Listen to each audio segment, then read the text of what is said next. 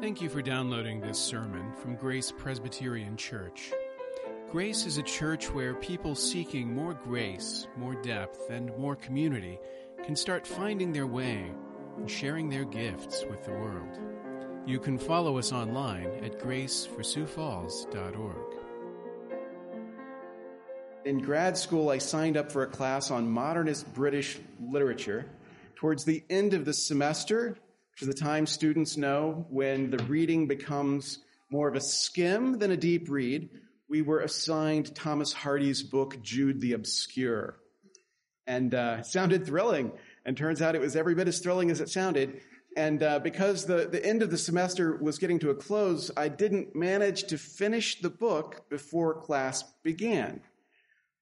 But by this time, I was an old hand at bluffing my way through discussions of reading assignments that I hadn't actually finished, so there was no problem.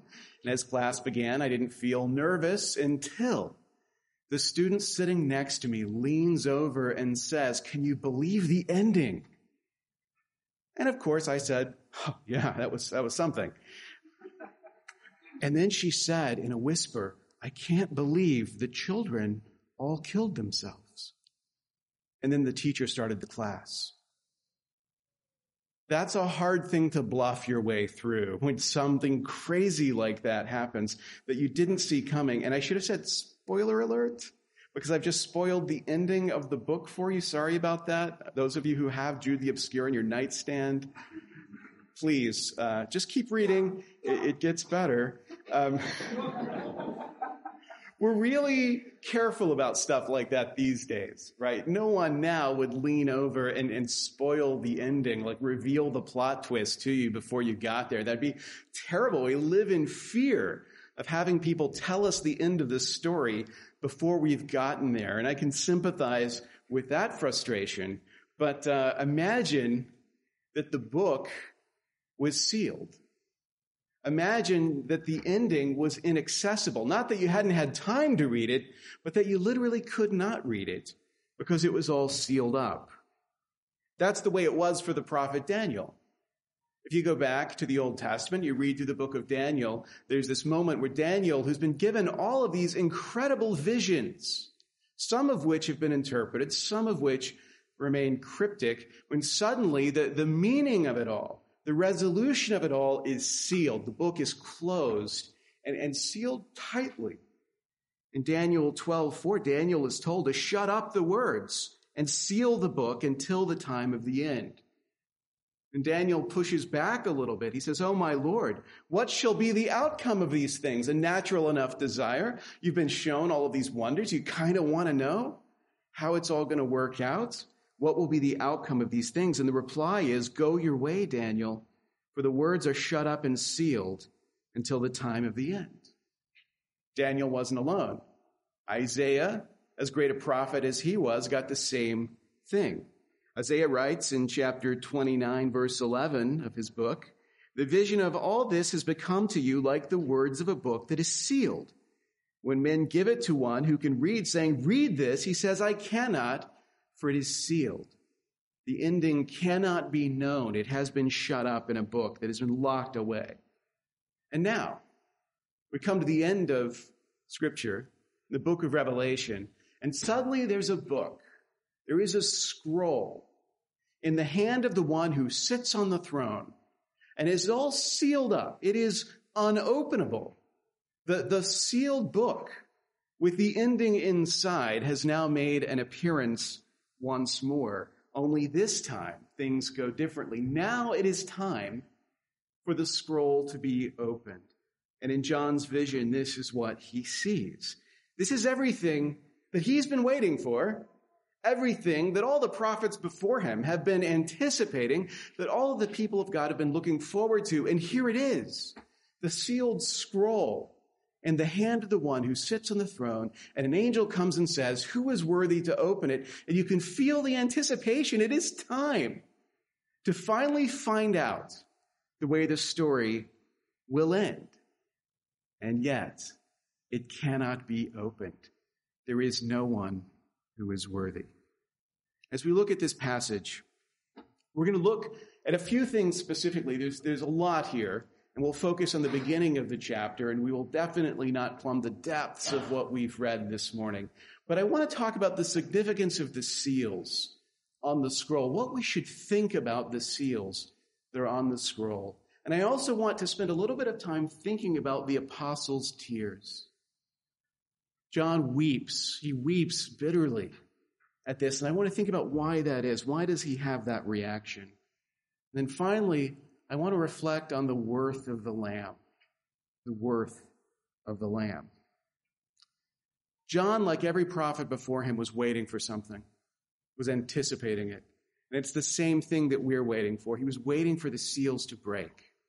The great book was sealed up. He wanted to see it opened. And, and this is the moment where we see the preparation necessary for that book to be opened. So let's talk a little bit about the seals. Now, I said earlier, we're jumping to Revelation, but that doesn't mean we're omitting what's come before. As we've been looking through the Old Testament, we've been looking at the ways in which God's plan of salvation was revealed progressively over time. So there was a purpose to the waiting. There was a reason for the delay that was taking place because God was showing in bits and pieces over generations, over millennia, what it was he intended to do. He was revealing himself in that way. And that was also true during the period of the kingdom of Israel. In the Old Testament, you have this moment, this kind of golden age of the United Kingdom of Israel. It's a golden age that, like most golden ages, lasts for a hot minute and then is over. That kingdom falls apart. It struggles for centuries to kind of hold the pieces together, but it can't manage to do that, and eventually it is overwhelmed by the forces around it. But as that earthly kingdom crumbles, God begins to reveal visions to his prophets of another kingdom.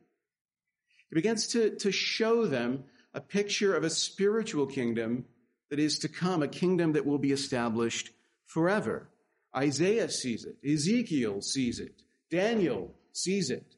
They get a vision of this, and it's these visions that contain so many of the messianic prophecies that we read to ourselves during the season of Advent, that we look at as, as words that guide us through our anticipation of Christ to come. As we've been looking at the Old Testament revelation of God's plan of salvation, we've seen the pieces come together. In Genesis 3, when we looked at the fall of humanity and God's response to that and the curses, we discover even in the condemnation a promise of salvation. Even as God names sin, he gives hope. He promises that salvation will come and it will come through a promised son, the seed of the woman. In other words, a human being will be the one who will accomplish this.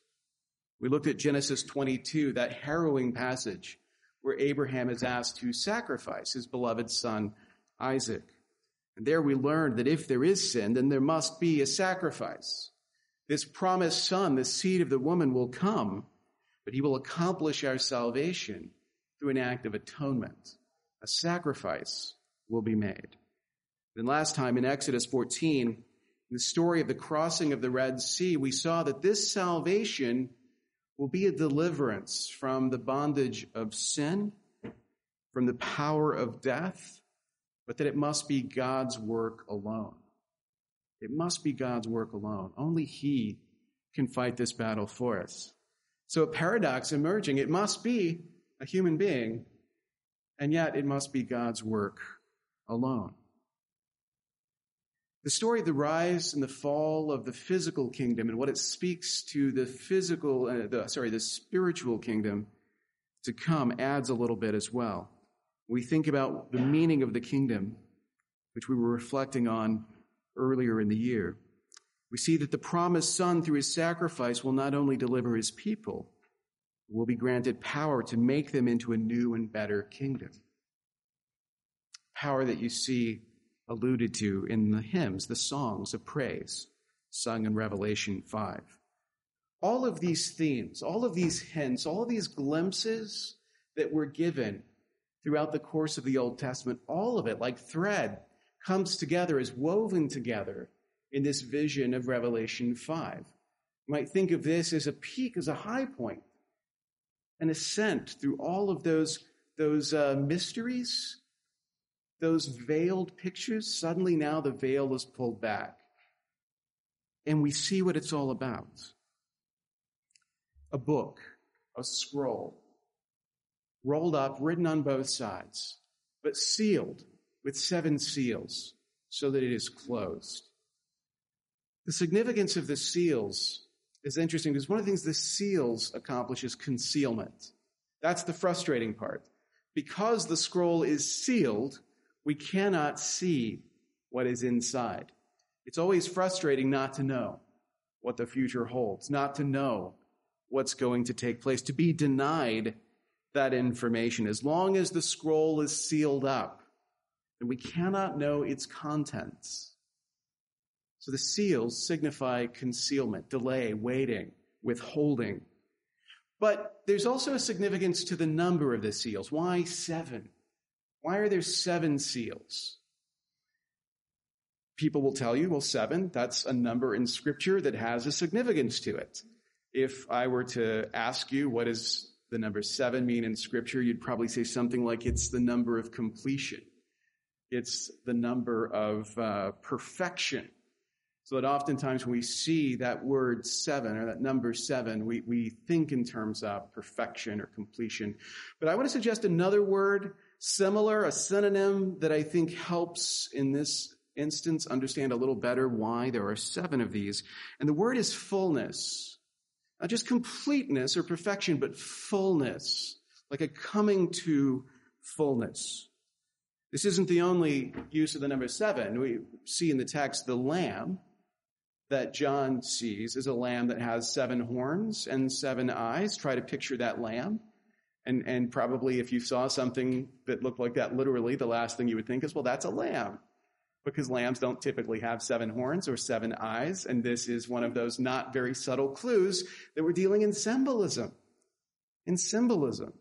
Like, what's the significance of a horn? When scripture, horns denote power. They denote um, strength. So to have seven horns suggests to have come to the fullness of your strength the perfection or the completion of your strength. So this is a lamb who has come into his own, a lamb who has come to the fullness of his power. The seven eyes signify the seven spirits, we're told. So the fullness of spiritual power present in the lamb, fullness of strength, fullness of spiritual power. So could it be that in, in having seven seals on the scroll, another kind of fullness is suggested? that what's inside the book, sealed with seven seals, is the fullness of God's plan. Everything is within. Everything is there. All that is necessary for the completion of all that will be is in the book that is sealed with those scrolls, with those seals. Well, what is it exactly? What is this book exactly? Sometimes if you start thinking about famous books in the book of Revelation, you'll think of, for example, the Lamb's Book of Life. So maybe this is the Lamb's Book of Life. It's not exactly that. This is a book that seems to have a, a different character to it. And uh, if I were recommending to you a commentary on the book of Revelation, the, the one that I would recommend is Greg Beale's book. And Beale says this about this scroll. He says, the book is best understood as containing God's plan of judgment and redemption which has been set in motion by Christ's death and resurrection, but has yet to be completed. The question asked by the angelic spokesman concerns who in the created order has sovereign authority over that plan. So inside the book is the plan of God, God's plan of judgment and redemption, of justice and mercy. All of it is within that scroll. And when the angel asks who is worthy to open it, He's asking who has the authority? Who has the right to break these seals and open this book? That's the question. The answer seems to be no one. No one in heaven, no one in earth, no one under the earth, no one is found who is worthy. And it makes John cry. It makes him weep. He says, I began to weep loudly Revelation 5 is one of my favorite passages in Scripture, and yet This is one of the things about this passage I've almost never stopped to think about. Why does he cry? Why is he weeping like this? Weeping loudly, uncontrollably, with a kind of emotional, you know, liquid grief. What prompts this? Nobody, nobody has gotten so wrapped up in the plot of a book or in the plot of, of, of a, a television series that when you're binge watching and suddenly the Wi-Fi goes out, you weep loudly because you're not going to be able to see the last episode? Nobody does this. You shouldn't do this anyway. It, it, it, shouldn't be that way. And yet he weeps. He weeps loudly, uncontrollably. He's bitterly disappointed by this. The scroll cannot be opened. So why does he weep? Well, the answer is in the question. Well, he weeps because the scroll cannot be opened. That's what the text says. But it's not really enough. If you were the actor playing the part of the Apostle John, you would go to the director and say, What's my motivation? And if he says, Oh, it's because the scroll can't be opened, the obvious question to ask is, Why does that matter? Why does it matter that the scroll can't be opened? Why is that something worth crying about? Well, to understand the apostles' tears, we have to understand the significance, or, or, put it this way, you have to understand what you get when the scroll is opened. What are the benefits that are unlocked once the book is opened? This is Beale again. He says, once the seals are opened, the reader can understand the decretive nature of the book and therefore the purpose of history they can discern that even their sufferings are according to the will of God and can be comforted by entrusting their souls to Him, since He employs suffering to perfect, confirm, strengthen, and establish them. Despite the chaos and confusion of the world, there is an ordered eschatological plan which cannot be thwarted and is indeed already being fulfilled. All of that is revealed in the opening of the book. So being unable to open it is to have all of that taken away. Like all that you were waiting for, the confirmation, the assurance, the comfort, the things you were hoping were true, but it was very easy to doubt. Suddenly all of it taken away. And there are no answers. There is no resolution. If no one is worthy to open the scroll, then maybe history has no purpose. Our suffering has no meaning. There's no comfort we were foolish to think otherwise. Maybe there is no order. There's no plan that cannot be thwarted. There's no fulfillment. And that is worth crying about. The denial of that hope is worth weeping loudly over. Now, the tears, unlike a lot of things in the chapter, the tears don't seem to me to be symbolic. They're just emotional. This is a very emotional chapter when you think about it. You go from, from, from the depths of despair to the heights of glory during the course of this passage. From John's tears to the ecstatic words of these hymns that are sung. The tears aren't symbolic, but they are meaningful. You think about the tears that John weeps, and they're tears of shame. He looks throughout creation and sees that none of us are worthy. He's weeping over our collective unworthiness. He is broken by the fact that none of us can do this thing, that none of us can bring about the salvation that is so desperately desired. These are tears of despair. He weeps loudly because the plan cannot be executed. No one is worthy to open the book. Whatever the plan was, no matter how great it was, if it's never opened, if it's never put into practice, then there will be no justice. There will be no mercy. Those were just empty ideas. They were just concepts we invented for ourselves, myths, tears of frustration as well. When I think about the tears of John, I try to relate to that feeling, frustration, I think, is, is what comes to the forefront for me. To have come so close. To think about it, he's standing before the throne of God. He is in the inner circle of God. When Ezekiel, when Daniel had visions where the heavens open up, they see these beasts, these elders, these incomprehensible visions. You're in the inner circle here. It seems as if this is where the answers ought to be. They are within reach. He can see the book. And then to say, oh, no, sorry, there is no one who can open it. So close. Frustration to weep bitterly at, at, at defeat when it seemed as if victory was about to take place.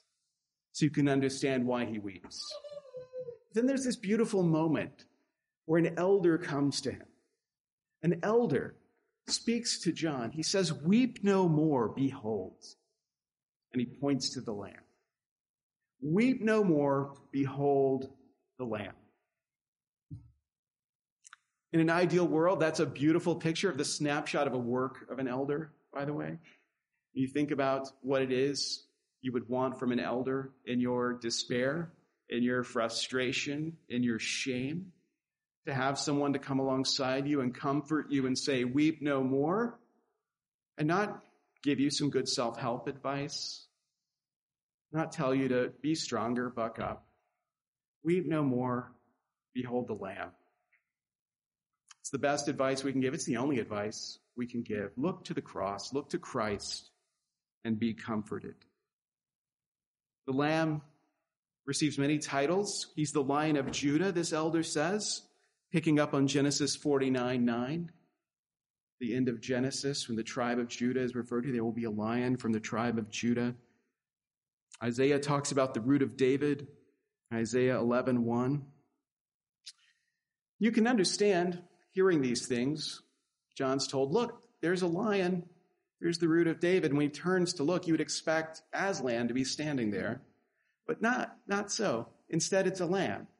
A slaughtered lamb is standing there.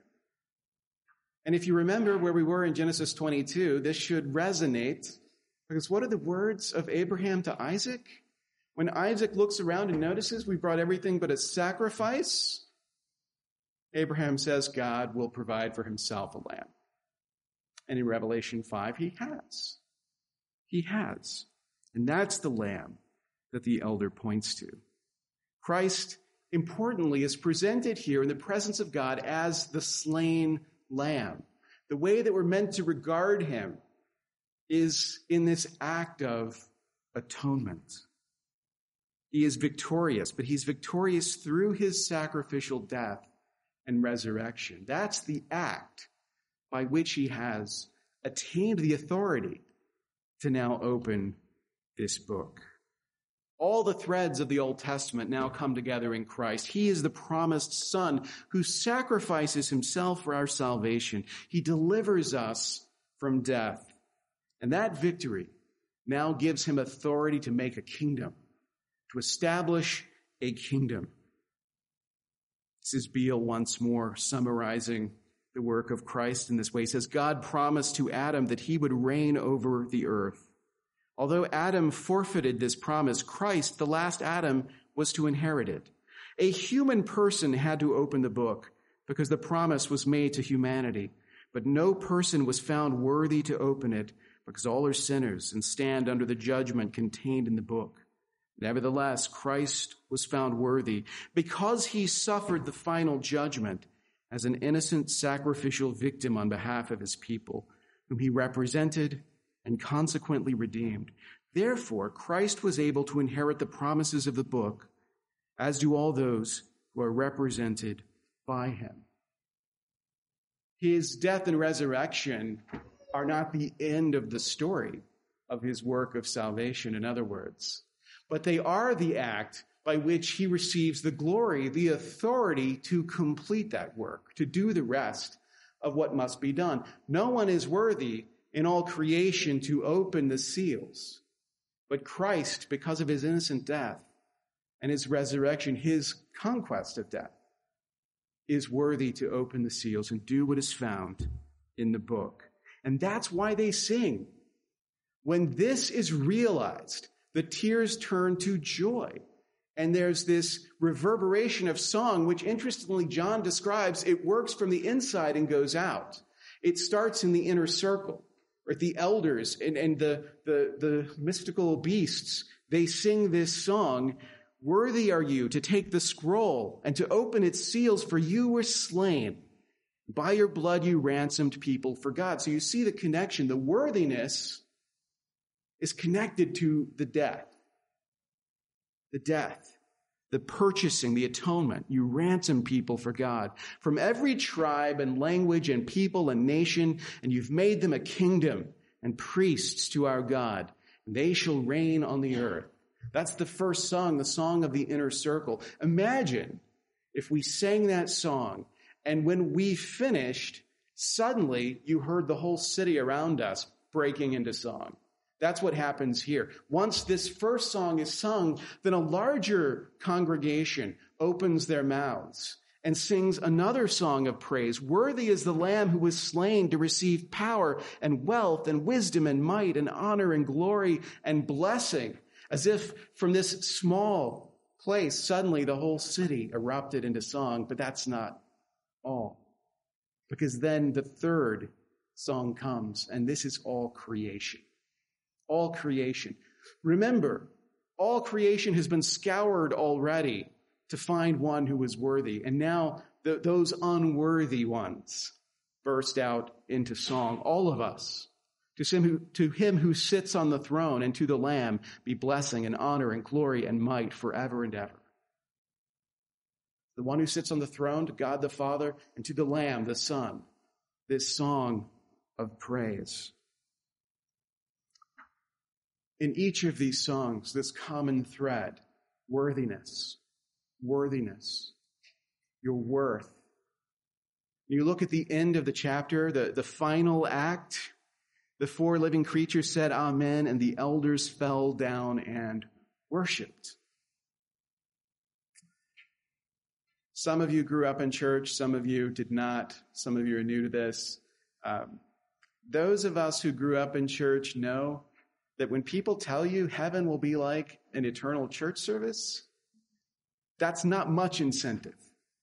You're thinking, so a never ending church service? Hmm, I don't think that's my idea of heaven.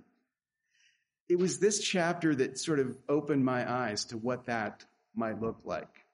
The exaltation of what that might look like. To be able to speak with utter honesty and humility the words that are sung in this chapter to feel the fullness of what it means to be the voice that reflects the glory of the one who made you. I started seeing there was something in that. And all the cosmos will one day sing.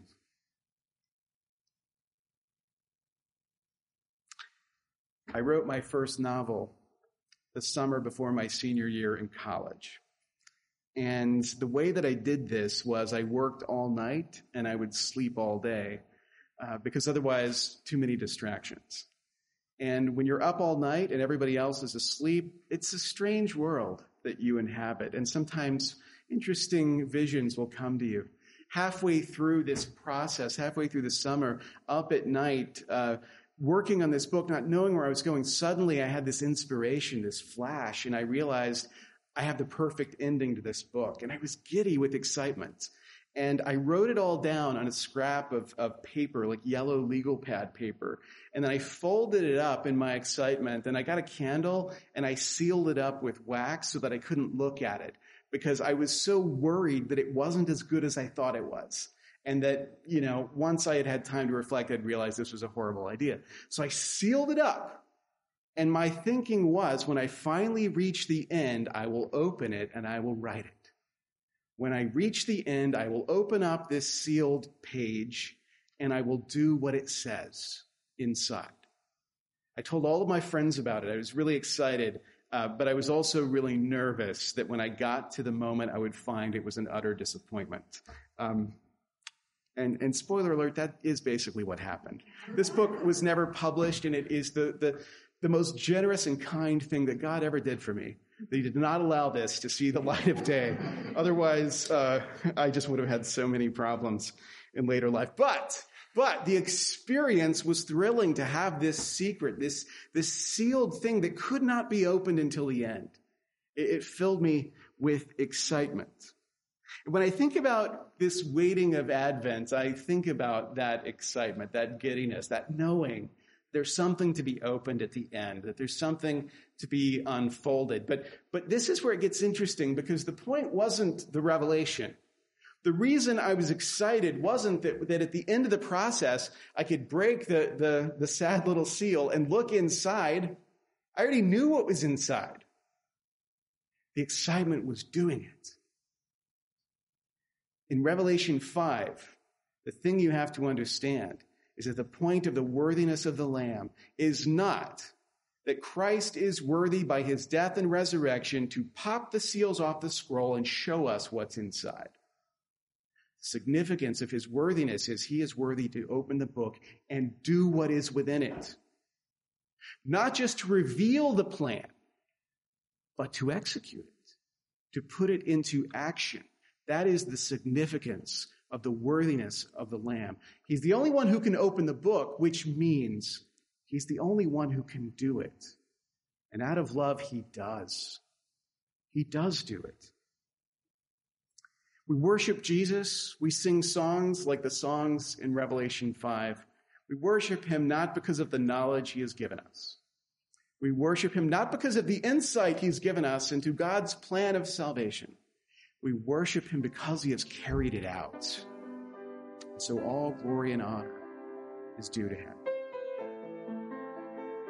Thank you for listening. You can find more sermons from Grace and information about joining us for worship by visiting our website at graceforsiouxfalls.org. We also invite you to visit the iTunes store and subscribe to the Sermons of Grace podcast.